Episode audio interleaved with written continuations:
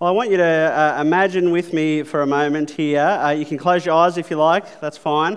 But imagine with me that you are on your way to Jerusalem. Uh, you're surrounded by a bunch of friends and family. You're on the way to the holy city of Jerusalem uh, to meet with thousands and thousands of other believers. And then all of a sudden, uh, just up ahead in the group of people, uh, someone just bursts out into song. Uh, they're singing at the top of their lungs, they're rejoicing about how great it is that you're all together. And then everyone joins in. Everyone joins in, and before long, the whole crowd is, is singing this song and having a great time. And you kind of listen out for the words, and, and you think you've got it, so you join in yourself and you're singing as well, too, singing along with God's people. And you know, you're excited. You can't wait to kind of get to the temple and worship God together with his people. Now, psalm 133, it's a, it's a really short psalm, but uh, in just three verses, it paints a really vivid picture, I think, of what it must have been like for the believers as they kind of made their way to Jerusalem. It's part of this group of, uh, of psalms uh, from Psalm 120 to 134 called the, the Songs of Ascent. Ascents. Uh, and these were the psalms that God's people would sing as they kind of they, they went up to worship at the temple. And as we read this psalm, we, we get a, a picture, a beautiful picture of the people of God joined together in joyful unity.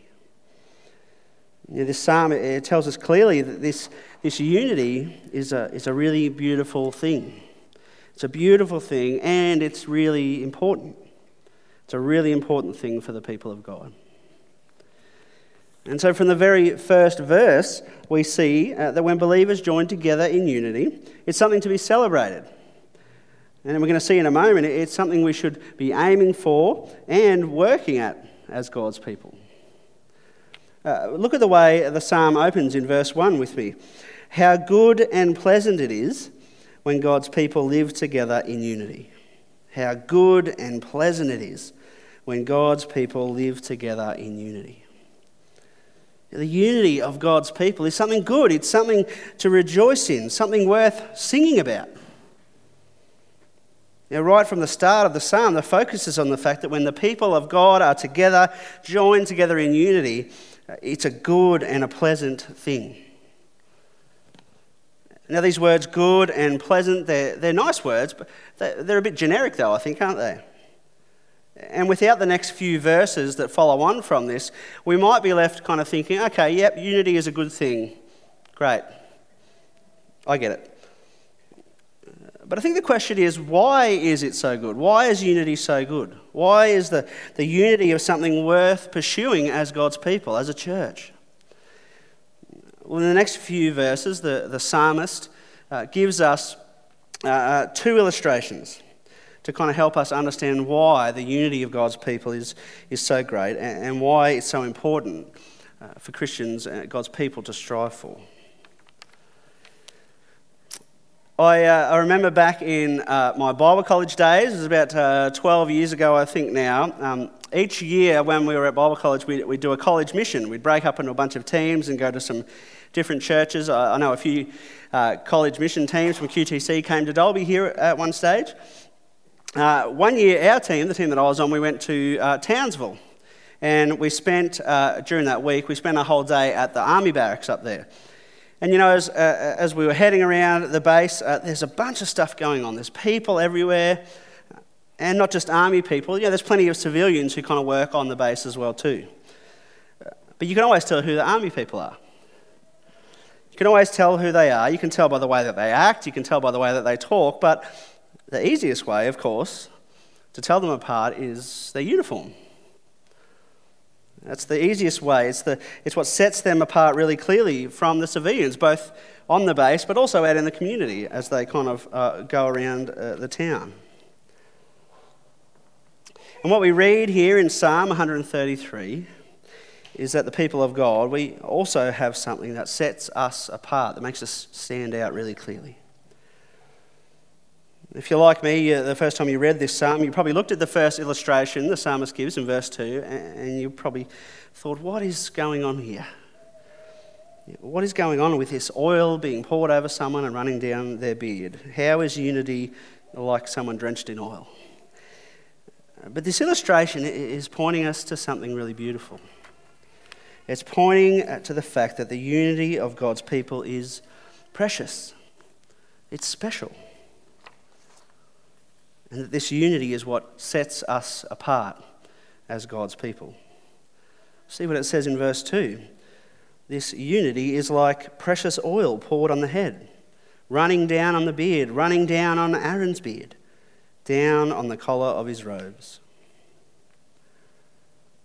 The psalmist compares Christian unity to uh, a precious oil uh, used for anointing. Yeah, this isn't just oil, some cheap kind of canola oil that's kind of pushed in the back of all of our cupboards at home. No, this is a special oil. It's precious. Uh, back in the book of, of Exodus, we, we kind of read a bit about this uh, anointing oil. Uh, and we read that it was kind of full of all these amazing spices. And so this anointing oil was, uh, was really fragrant. It would have smelt amazing.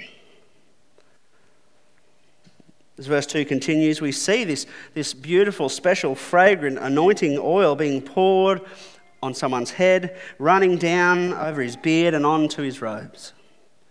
We get the picture of this person absolutely drenched in this precious anointing oil.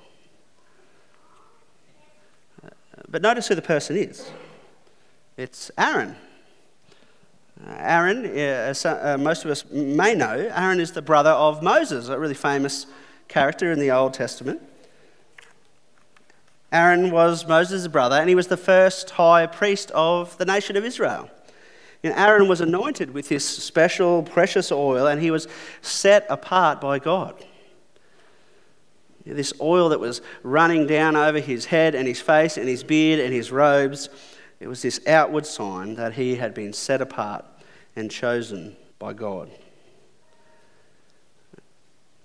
You know, in the same way, when believers live together in unity, the psalmist says it's a, it's a visible outward sign that we are God's people, that we've been set apart by Him.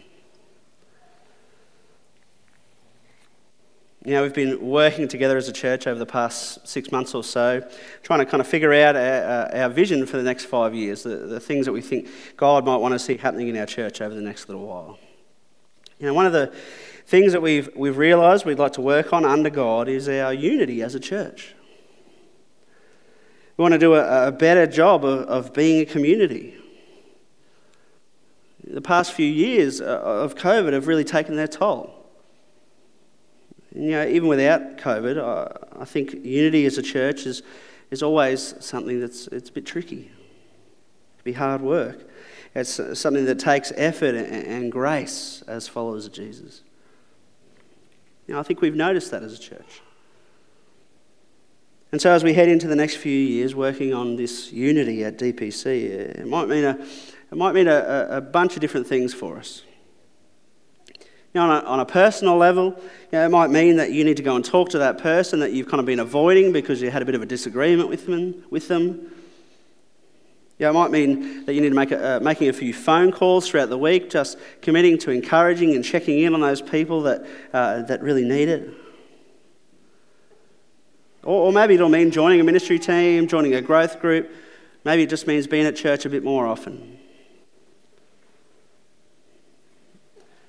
Yeah, for us as a church, pursuing unity together might mean we need to think hard about, about how we gather, about, about what we do when we gather. Maybe we need more moments for us to kind of be together as a church, more moments of kind of enjoying life and uh, enjoying Jesus together. Yeah, there's going to be a bunch of really important things for us to figure out as a church. Because when Christians are, uni- are united, when we're committed to each other deeply, it sends a signal to the people around us that we're different, that we belong to God, that we've been set apart as His. And of course, that is something that we really want the people around us to know, isn't it? We want, uh, we want to show our friends, we want to show our family, uh, we want to show them something that they, they really may not see anywhere else. We want to show our town that in church, God offers something that they can't get anywhere else. Christian unity is what sets us apart as God's people. It's such a good and a pleasant thing. And I reckon it's, it's something worth us pausing to, to celebrate when we see it happening. And so uh, I want to encourage you just uh, to do that, to pause and celebrate when you notice moments of unity amongst God's people.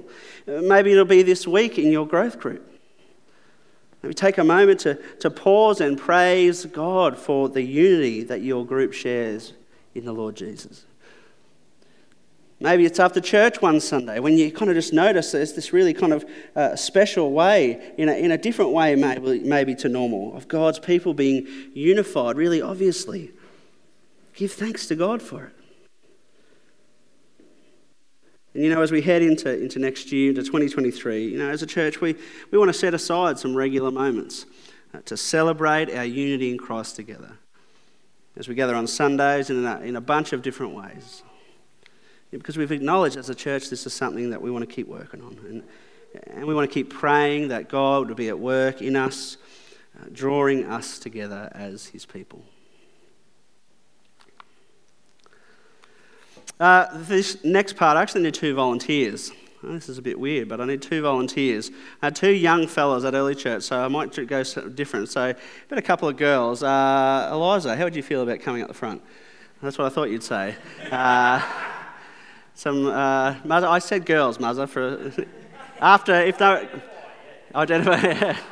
uh, Ebony, I know you'd like to come on the front. It won't be embarrassing, I promise. It won't be embarrassing. Yeah, good on, Ebs. Okay, one other person. Uh, Katie Lush, would you like to come up the front? Yes, you love coming up the front.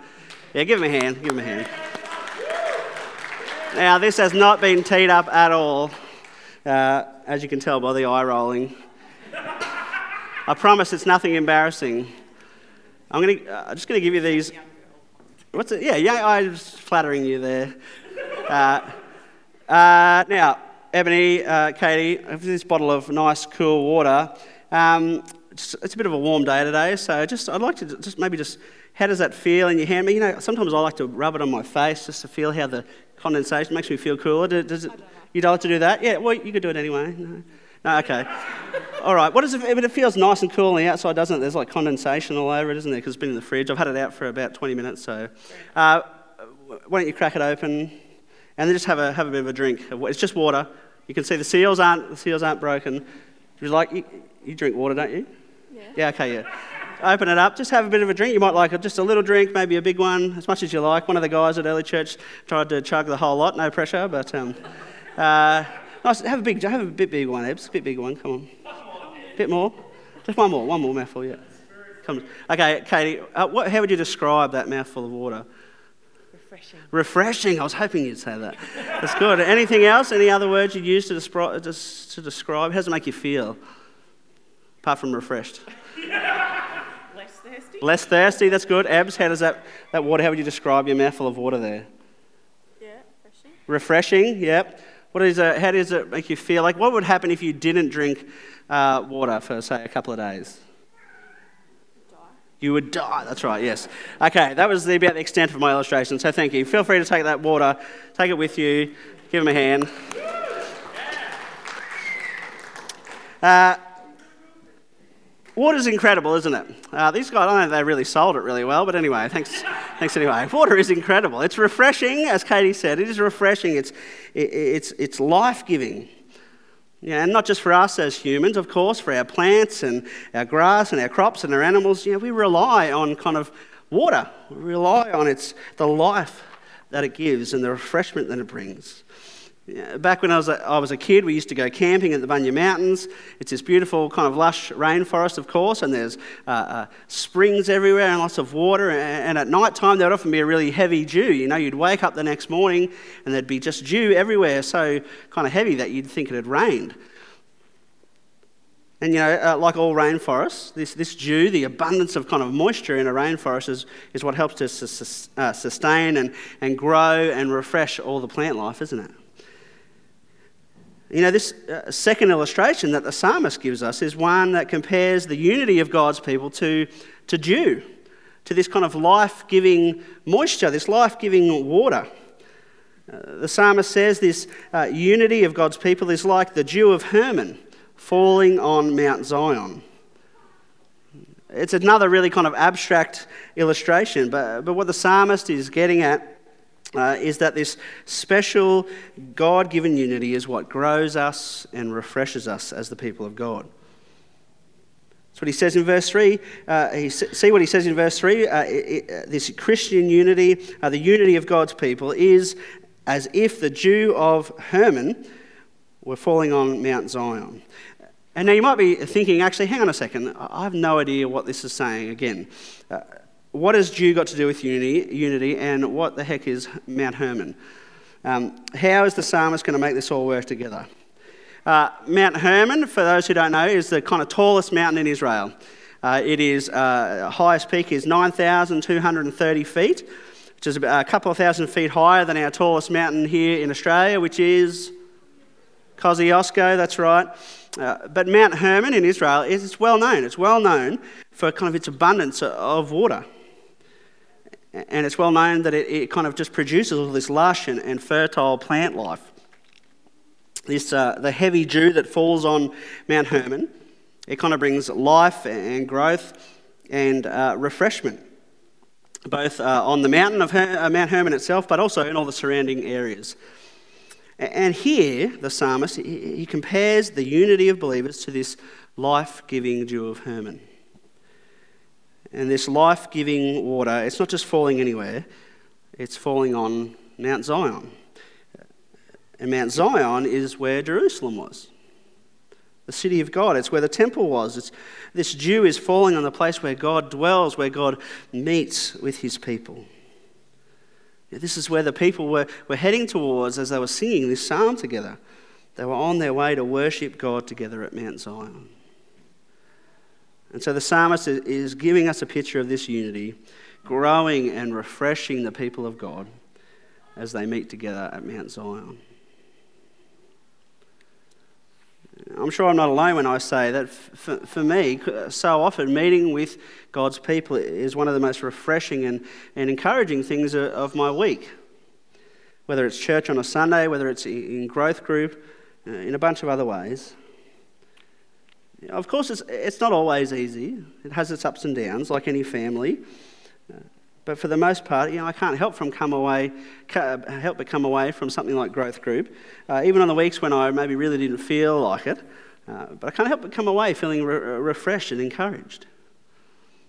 And, and I look back and I see that God has been at work in growing me and refreshing me uh, as we meet together as His people a bunch of people who genuinely love and care for each other because of our bond in Jesus. Now, unity is a, it's a fantastic thing. It's such a valuable thing, and God loves it and He, he uses it to grow and refresh His people. When we, as God's people, when we live together in unity, it's like this refreshing, life giving water from uh, Mount Hermon falling on God's people. When real unity happens, people are refreshed and strengthened in their faith, and the church continues to grow. When real unity happens, we see real growth.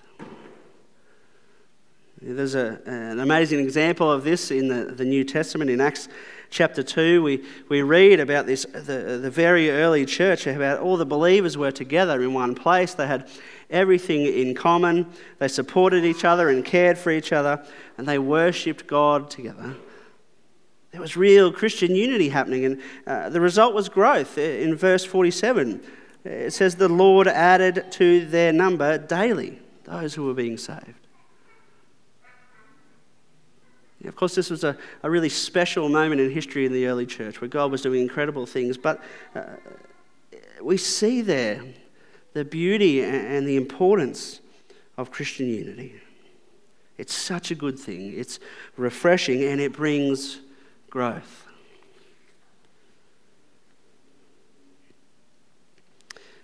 You know, one of the unique and noticeable things uh, that kind of social media and life online has changed about our society is that more and more it's, you know, it's entirely normal these days, I would say, uh, to talk about kind of hanging out or, or, meeting with someone online, isn't it?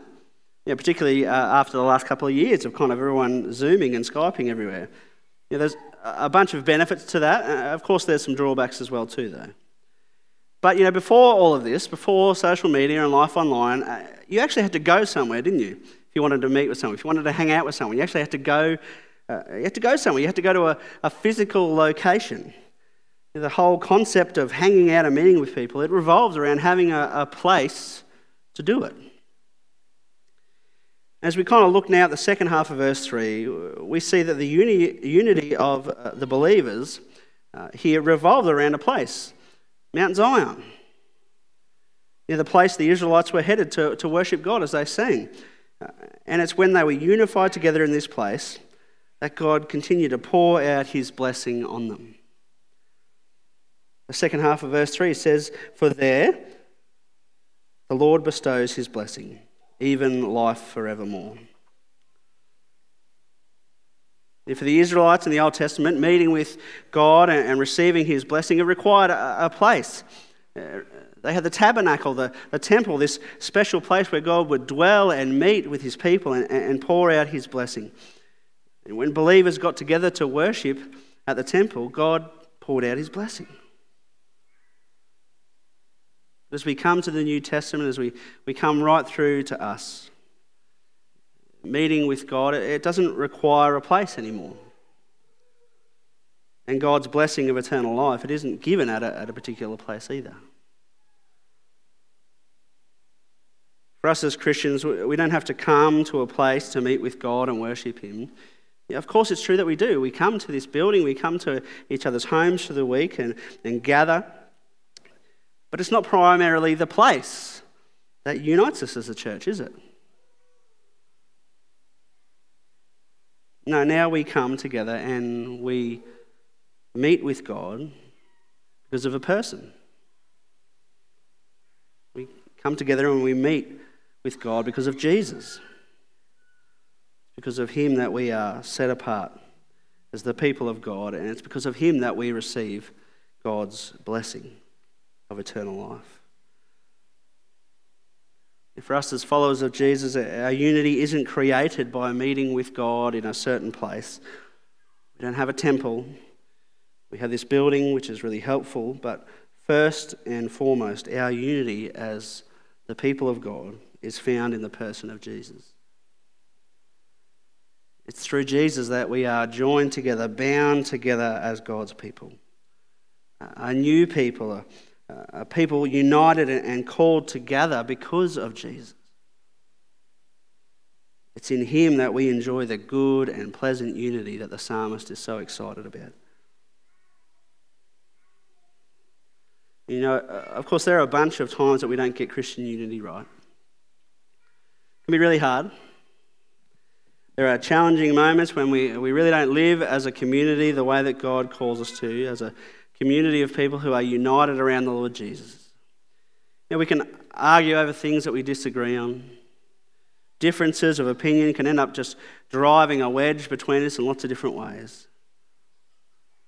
And often it's really easy to, to focus on all the things that might divide us rather than on the one who unites us and binds us together. But when our community is focused on Jesus, when we keep putting Him at the center of everything we do, people really notice that. It's really inviting. People want to be a part of a community like that. A community that is united, uh, united around the Lord Jesus is a beautiful thing. It's a good and pleasant thing. And so, you know, as we move into our, our vision over the next five years or so, you know, we want to we want to work on being a, doing a better job of unity as a, a, body of believers. You know, I reckon it's really clear that, that one of the main ways that we can work together at that is by continually putting Jesus back at the centre of our community, at the centre of our church, back at the centre of our lives and our relationships continually pointing each other to the beauty of Jesus. Constantly reminding each other of the gospel in everything we do. You know, I think it's important for, for each of us as we, as we commit to this together as a church, it, it's important for each of us to be continuing to ask questions of our own hearts and our own, uh, the way uh, each of us plays our part in the body here at DPC. And so as we kind of keep asking questions of ourselves and invest, and kind of looking at our own hearts, here's just one question I reckon it'd be good for us to ask uh, this week. To think about uh, this question Is your unity with other Christians specifically here at DPC, uh, is your unity with other Christians based first and foremost on Jesus? Or is it based on something else? Is Jesus the thing that's at the center of your church relationships, or, or is he just kind of off to the side? Is he just a bit of an optional extra when you run out of other things to talk about? I think this is really important. It's really important. Because when things other than Jesus end up finding themselves at the core, at the center of our communities, when they, they end up clouding our view of Jesus, there are so many opportunities for us to be divided. So many opportunities. But when we as believers, we stand shoulder to shoulder and marvel at the beauty of Jesus together, God works powerfully to unite us in that, to grow us and refresh us as His people. Psalm 133 is a reminder for us that our unity is found in Jesus. And while our unity uh, as a church is absolutely something for us to keep working on together, it's also absolutely something that when we see it, we can and should pause and celebrate how good and pleasant it really is. Let me pray.